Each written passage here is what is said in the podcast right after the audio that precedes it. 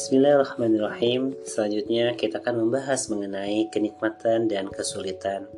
Mengapa keimanan kita jadi sedangkal ini? Hanya kita timbang dari kenikmatan dan kesulitan yang kita dapatkan. Mengikrarkan keimanan hanya untuk mendapatkan kenikmatan dunia yang sementara. Kita harus paham, buah dari keimanan tak selalu berbalas dalam bentuk harta yang tampak di depan mata Memang ada beberapa dari manusia yang setelah mengikrarkan keimanannya, harta dunia datang ke hadapannya dengan jumlah yang melimpah. Namun di sisi lainnya ada juga mereka yang setelah mengikrarkan keimanannya, kehidupannya malah semakin sulit. Harta benda semakin sedikit. Lantas, apa Allah tak bersikap adil dalam hal ini? Tentu saja Allah bersikap adil. Allah adalah yang maha adil dalam memutuskan segala perkara. Sungguh kenikmatan dan kesulitan itu adalah ujian.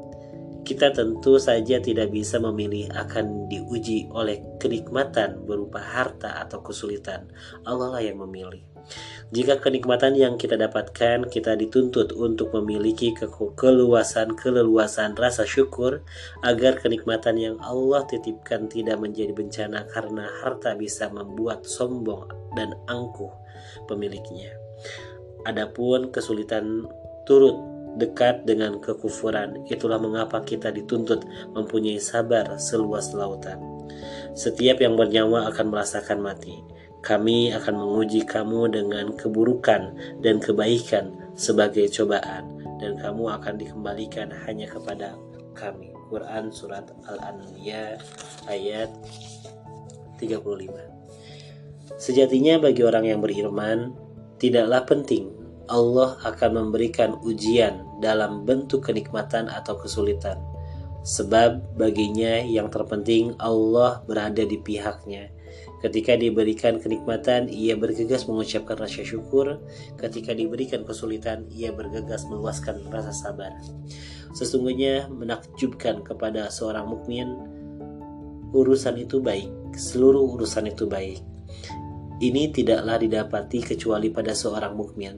Jika mendapatkan kesenangan, maka ia bersyukur. Itu baik baginya. Jika mendapatkan kesusahan, maka ia bersabar itu pun baik baginya. HR hadis riwayat Muslim. Apabila kita yakin kehidupan ini adalah perlombaan untuk mengumpulkan kebaikan sebanyak-banyaknya sebagai bekal untuk peluang peluang menghadap Allah, maka kita tak akan pernah risau apabila sabar kita diuji lebih daripada orang kebanyakan. Maka kita tak akan pernah risau bila jalan yang harus kita lalui lebih rumit daripada orang yang kebanyakan. Kita tahu balasan itu bergantung kepada tingkat kesulitan. Wallahu a'lam Kemudian di sini kesulitan itu ternyata dirindukan. Kalaulah kita tahu bahwa balasan dari kesabaran adalah pahala yang tak terhitung jumlahnya dan surga yang tak terkira indahnya, tentu senyum kita akan tetap merekah walau sedang terhimpit begitu banyak masalah. Terima kasih. Wassalamualaikum warahmatullahi wabarakatuh.